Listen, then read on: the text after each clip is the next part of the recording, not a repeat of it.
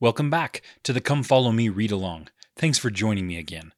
We're reading the scripture passages that go along with the weekly study curriculum of the Church of Jesus Christ of Latter day Saints.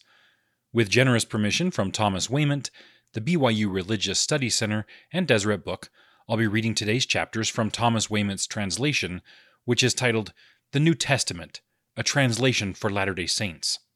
So let's start with 1 Thessalonians chapter 1. Paul, Silvanus, and Timothy, to the church of the Thessalonians, in God the Father and the Lord Jesus Christ. Grace and peace to you. We always thank God for all of you, constantly mentioning you in our prayers, remembering before God our Father your work of faith and labor of love and steadfastness of hope in our Lord Jesus Christ. We know, brothers and sisters, loved by God, that He has chosen you inasmuch as our gospel did not come to you in word only, but in power, and the Holy Spirit, and with full conviction, just as you know how we acted among you and on your behalf. And you became imitators of us and of the Lord after you received the message in great trial and with joy from the Holy Spirit, so that you became an example for all those who believe in Macedonia and Greece.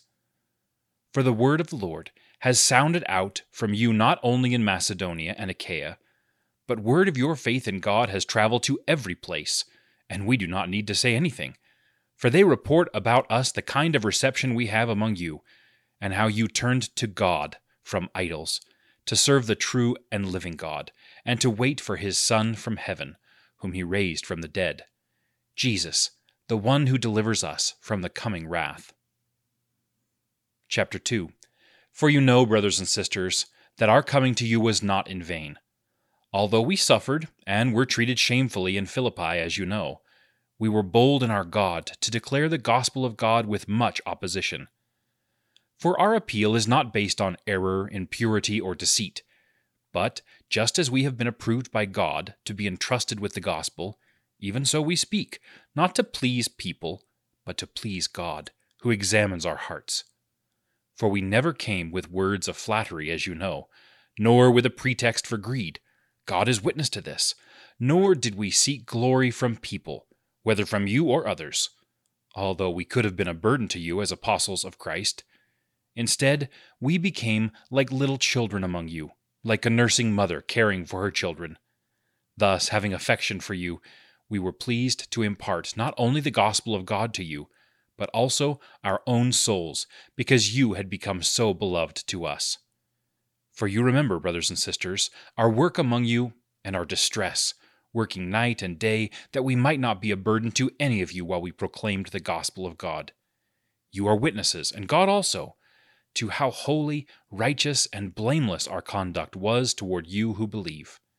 You know that we were like a father with his children, with each one of you. We entreated and encouraged you, urging you to live worthily of God, who calls you into his own kingdom and glory. Because of this, we thank God constantly that when you received the word of God that you heard from us, you accepted it not as a human message, but as what it really is the word of God, which is working in you who believe.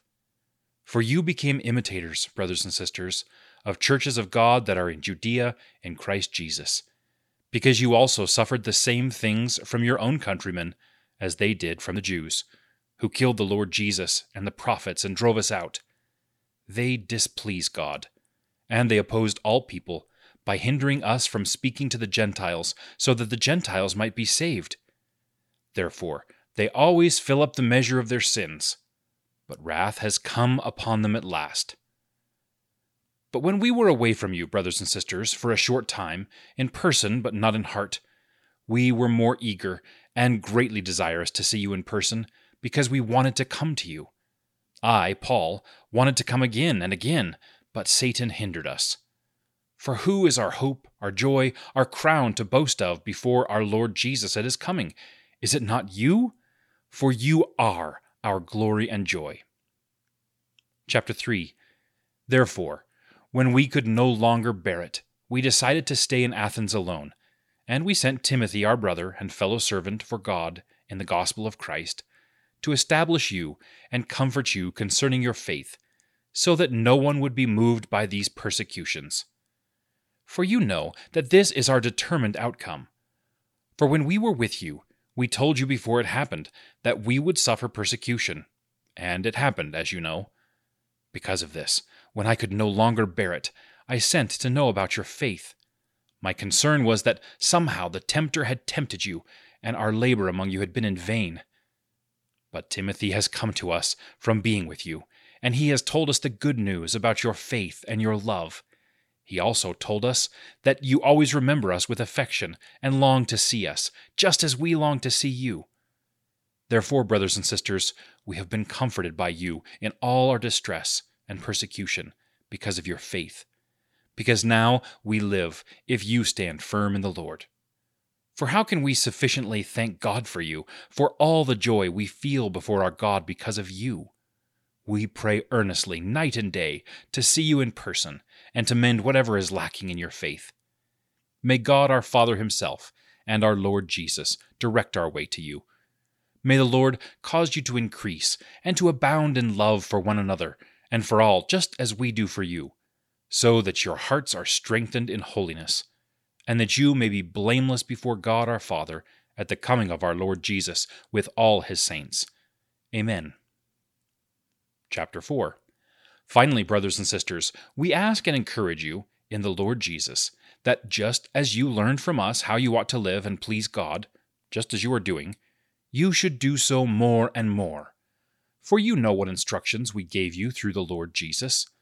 For this is the will of God, your being made holy, that you stay away from sexual misbehavior, that each of you understands how to possess his own body in holiness and honor, not in lust and desire like the Gentiles who do not know God, that no one exploit or take advantage of a brother or sister. Because the Lord is an avenger of all these things, just as I told you earlier and solemnly warned you. For God did not call us to uncleanness, but to holiness. Therefore, the one who rejects this is not rejecting human authority, but God, who gives his Holy Spirit to you. Now, concerning the topic of brotherly love, you do not have a need to have anyone write to you, for you yourselves are taught by God to love one another. For indeed, you are doing this for all the brothers and sisters in all of Macedonia. And we encourage you, brothers and sisters, to do this more and more, to aspire to live quietly, to attend to your own business, and to work with your own hands, just as we commanded you, so that you will live an upright life with respect to outsiders, and not be dependent on anyone. We do not want you to be uninformed, brothers and sisters, concerning those who have died, so that you will not grieve as the others who have no hope. For we believe that Jesus died and rose again and that through Jesus, God will bring with him those who have died. For we tell you this by the word of the Lord, that we who are alive and who remain until the coming of the Lord will not precede those who have died. For the Lord himself will descend from heaven with a shout of command, with the voice of an archangel, and with the sound of God's trumpet, and the dead in Christ will rise first. Then we who are alive and who are left we will be caught up together with them in the clouds to meet the Lord in the air, and thus we will always be with the Lord. Therefore, encourage one another with these words. Chapter 5 Concerning the times and seasons, brothers and sisters, you do not need anything to be written to you, for you know well that the day of the Lord will come as a thief comes in the night.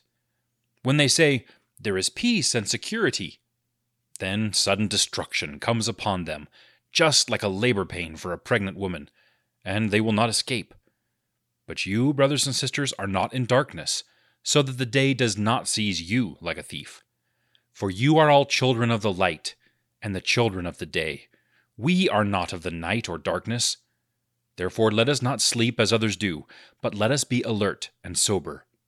For those who are sleeping do so at night, and those who get drunk do so at night but we are of the day. And let us be sober by putting on the breastplate of faith and love, and the helmet of hope for salvation. For God has not destined us for wrath, but to gain salvation through our Lord Jesus Christ, who died for us, so that whether we are alert or asleep, we may live together with him. Therefore, encourage one another and build up each other, just as you are doing. We ask you, brothers and sisters, to respect those who work among you, and who preside over you in the Lord and admonish you, and to esteem them very highly in love, because of their work. Be at peace among yourselves. We encourage you, brothers and sisters, to admonish the disorderly, comfort the discouraged, help the weak, and be patient with them all. See that no one returns evil for evil to anyone, but always seek to do good to one another and everyone. Rejoice always. Pray without ceasing. In all circumstances, give thanks. For this is the will of God in Christ Jesus for you. Do not suppress the Spirit. Do not despise prophecies, but test everything and hold tightly to what is good. Abstain from every form of evil. May the God of peace make you completely holy, and may your spirit, soul, and body be kept blameless for the coming of our Lord Jesus Christ. The one who calls you is faithful, and he will accomplish this. Brothers and sisters, pray for us as well. Greet all the brothers and sisters with a holy kiss. I solemnly charge you by the Lord that this letter be read to all the brothers and sisters. May the grace of our Lord Jesus Christ be with you. Amen. That's the end of 1 Thessalonians. Now let's read 2 Thessalonians chapter 1. Paul, Silvanus, and Timothy to the church of the Thessalonians, in God our Father and Lord Jesus Christ. Grace and peace to you from God our Father and the Lord Jesus Christ. We must thank God for you always, brothers and sisters, which is right to do because your faith is growing, and each person's love for one another is growing. Therefore, we boast about you in the churches of God, for your endurance and faith in all kinds of trials and afflictions that you are enduring. This is evidence of a righteous judgment of God, and for the purpose of making you worthy of the kingdom of God, for which you suffer. For it is just of God to repay those who trouble you with affliction, and to provide relief to the afflicted and to us when the Lord Jesus is revealed from heaven with his mighty angels in flaming fire inflicting vengeance on those who do not know God and who do not obey the gospel of our Lord Jesus.